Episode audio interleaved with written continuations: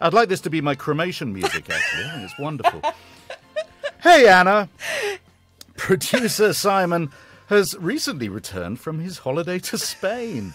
So I'm afraid you may notice a little, a little uh, humor español in this item, for which I can only apologize in advance. As an actor and performer, I am extremely diligent, and I like to prepare for things quite extensively.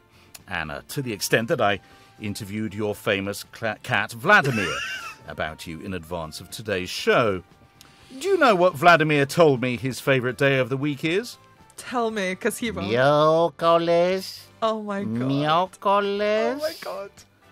Yeah, yeah, that's that's Spanish for Wednesday. If uh, I'd, I'd said it in a in a good accent. One thing I love about Spain is the abundant fruit. Do you know which is the most patient Spanish fruit, Anna? Tell me. Espera. Es, espera. Uh huh. I mean, it's landing. I don't know what I'm saying, but it's landing. And which is the funniest fruit, Anna? Tell me. La naranja. Yeah, yeah. La naranja. Ha, ha. La, na, La which is the funniest fruit, Anna? La naranja. Ha, ha, ha.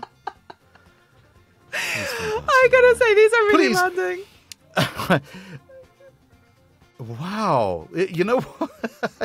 I, I don't know if the cruise is in Spain or maybe just off the port of Barcelona or something at the moment, but it's it, this is going down terrifically here with the local Spanish community. People always ask me where I got my superbly precise and intricate tattoo done.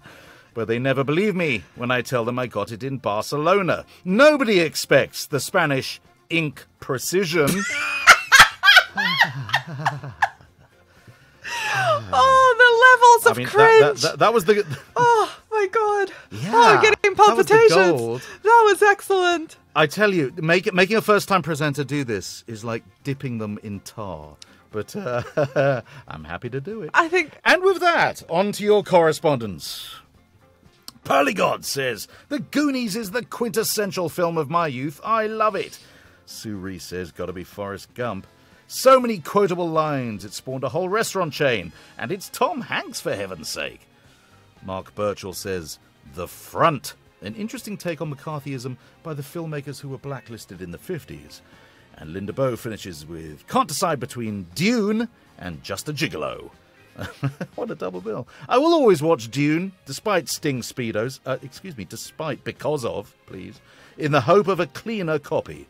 And I'll watch anything with Bowie in the cast. Well, on that we can agree.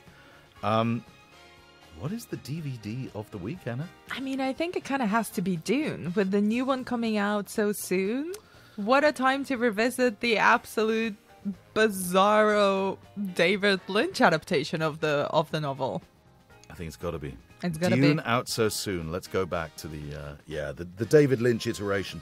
What's your what's your vibe on the new Dune? Are you excited by the by the, the, the trailers that have? Uh, Oh, I'm very emerged? excited. I've I've already stopped watching the trailers. I don't want to read anything else. I just want to go in as fresh as possible to to experience the film. I can't wait to watch it on the big screen. I'm excited. I love Denis Villeneuve.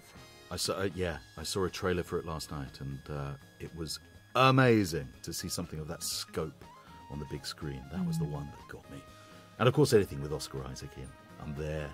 Especially a Oh, big yes. film franchise. Oh, so Oscar Isaac in space? Yes, please. Yeah, hey, we've done it before. We'll do it again.